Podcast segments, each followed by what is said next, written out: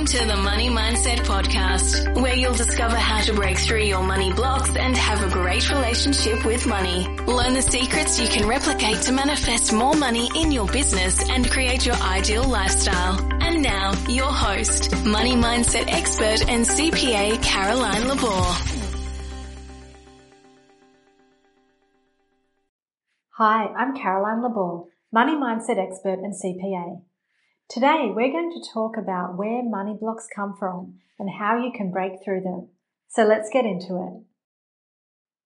Money blocks are self-limiting beliefs around money and they have the effect of keeping people stuck. And I see this happen in two major ways. So either they make people stay poor or they make people feel poor. And let me explain what I mean by that. So this usually happens to people who grew up in middle class families or in poverty. And as a result of the energy that's around you when you're growing up in that environment, you develop money blocks. And most often it has the effect of making people stay poor. So this might mean that, you know, you're never actually able to save. So somehow money runs out every month and you find yourself spending everything that you earn. Um, for other people, it could mean getting into debt. So, you know, repeating the cycle of debt over and over and um, never finding a way to break out of that debt. Um, for others and for many business owners, um, one of the key problems that I see is people not being able to hit their income goals. And it's not through lack of trying or lack of executing on different strategies. It's actually because there's a self-imposed ceiling there where deep down you don't really believe that you can get to that income goal um, but you don't necessarily know that that belief's there. It just keeps showing up in your results. And so they're all, you know, different ways that um, people in reality stay poor because of their money blocks. And then there's sort of another level as well where people can feel poor. And what I mean by this is, you know, some people through either education or, you know, sheer like relentless hard work manage to break through some of those barriers. So, they're able to earn lots of money. Um, maybe they've got savings, maybe they've got no debt. So if you actually look at their financial status, they're doing okay. But if you still have money blocks and you haven't cleared those, then that has the effect of making you feel like you're poor. And people experience this in the form of feeling really guilty about the fact that they're making money and then also feeling guilty about spending money. So, you know, not being able to treat themselves to anything and um, almost still living, you know, like the life of a pauper because of their upbringing. And so, what I want to tell you about today is where these money blocks actually come from. Um, because what happens is many of us think that, you know, because of my results today, um, I'm feeling negative about money because I didn't hit my income goal. But actually, money blocks get formed during childhood. So this happens when our minds are really impressionable and we absorb everything that's going on around us. So usually, you know, before like the age of five. And so, um, one of the examples that I want to share with you is my own story. So this is, um, an example of my first negative money experience. And there are two ways actually that, um, we, our money blocks end up forming. So the first one is through shock. So an experience that sort of sends shockwaves through your body and has a really strong lasting effect.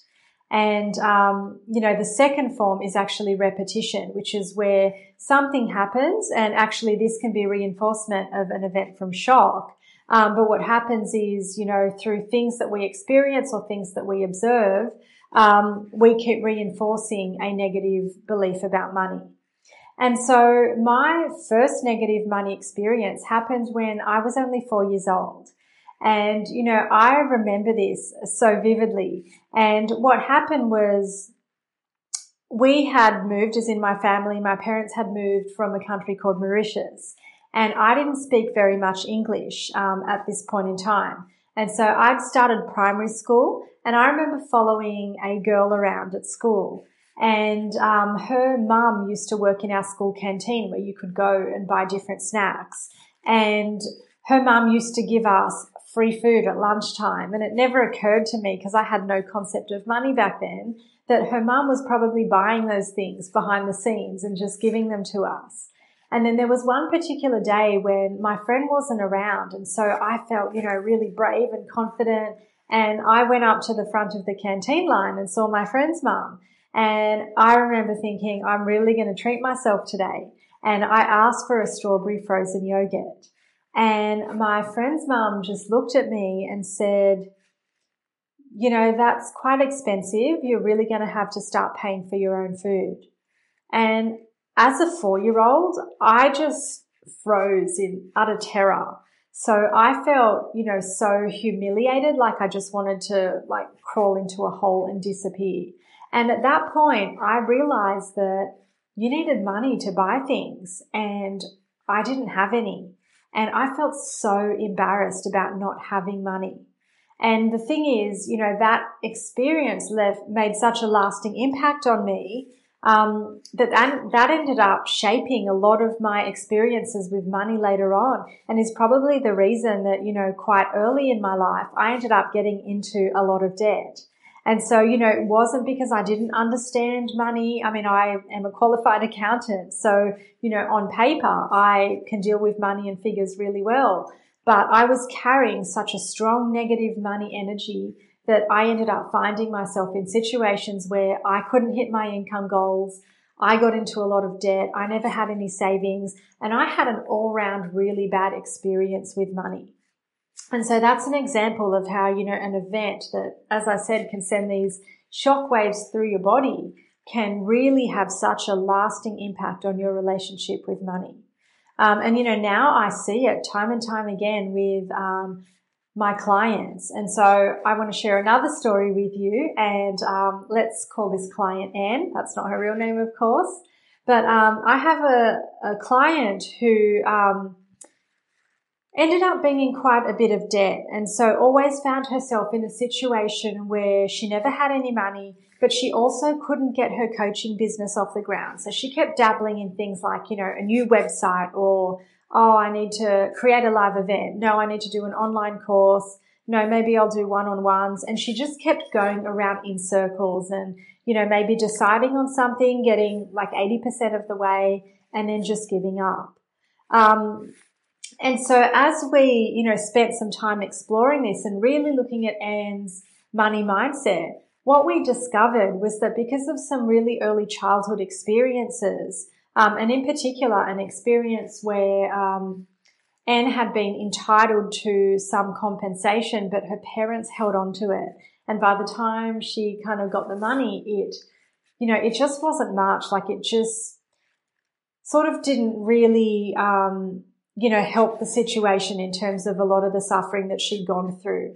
And so she grew up feeling really ripped off. And that energy was so strong that she kept finding ways to relive that, you know, even in the form of getting into lots of transactions and through the weirdest of circumstances, you know, things would fall through. Like the kinds of things where, you know, these things don't really happen to normal people. Like you don't hear about it. So like a property deal where, you know, out of the blue, someone involved in the transaction passes away. And so things sit in limbo for months. Like all these uncanny things. Um, but it was almost a way of like Anne reliving this really negative, toxic energy, you know, around money and having grown up with such a negative experience of not getting money that she was entitled to. And so a big part of what I do is actually show people how to break through these money blocks. And, you know, there's three steps. And step one is uh, actually the one that I would say most people struggle with, and that is to identify your money blocks. Because the thing is, they're usually hidden. We don't even know they're there and we don't know to go looking for them. We just keep experiencing what it's like to not make money or to always run out of money. And so the first thing that you want to do is get in tune with your own money energy and to understand what your money blocks are and what they mean to you. And so there's a simple tool that I use to do this and it's called tapping. And, you know, I've got loads of videos that you can go and watch to see, um, tapping in action in a lot of detail. But if I had to shortcut it for you right here, I would say, you know, you can simply just find this point, um, just under your collarbone just that soft bit under your collarbone. And if you tap on that with two fingers, this will kind of activate the money energy that you're holding onto in your nervous system. And you can just start asking yourself, what is my money energy? How do I feel about money? What's going on with my money story? And, you know, just start to um, get engaged with what your own energy is around money. And actually, the best place to start is to look at your current results. So if you have debt, if you have no savings, if you've been failing to hit an income goal, then that is a great place to start because you can use this tapping technique and just start even venting. So, you know, sort of saying, I'm so sick of not hitting my income goal or I'm so sick of not having any savings. I'm so sick of spending everything that I've got. And just start to see what feelings come up and where you perhaps feel that in your body. Um, and what's going to happen is that, you know, by expressing those negative feelings, not only is the source of your money blocks going to reveal itself to you and you'll get more clarity about your money energy, but actually you'll then transition into step two, which is where you start to neutralize those negative emotions. And once you're able to neutralize negative emotions, then you can work on the third step, which is that you can overlay a new paradigm for yourself where you can focus on more empowering beliefs and what you'd like the situation to look like. So, you know, let's um, talk about what that looked like for my client Anne. And so I mentioned that, you know, Anne was always in debt and ha- was in this constant cycle of always missing out. And so we identified that Anne was holding onto this toxic energy that was so strong that she kept finding ways to repeat that cycle. And so by using tapping as a technique, we were able to kind of link back to the past and understand the original event that caused those feelings. And then we were able to assess it differently, you know, with the maturity and the experience of like Anne's present day self.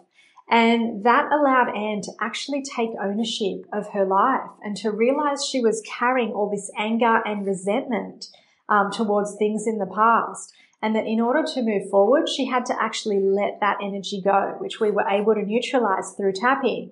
Um, you know, but Anne actually also developed the desire to want to let that go and to stop waiting for, you know, some form of compensation to drop into her lap. And so it's amazing that it didn't even take us long to do that. After a couple of sessions of tapping together, um, Anne felt completely freed of that toxic energy. And this showed up into her results and she was able to get a promotion within weeks of us clearing that energy. So I say to my clients, you know, this stuff is not a coincidence. When you can free yourself of that toxic money energy, then you pave the way for more empowering beliefs that are going to um, enable you to, you know, hit those goals that you're going after. So your revenue goals, you know, maybe you'll get out of debt and start saving for the first time as well. Um, and you know, my own experience was really similar. So I was, once I was able to clear my negative money energy, I was able to clear all of my debt.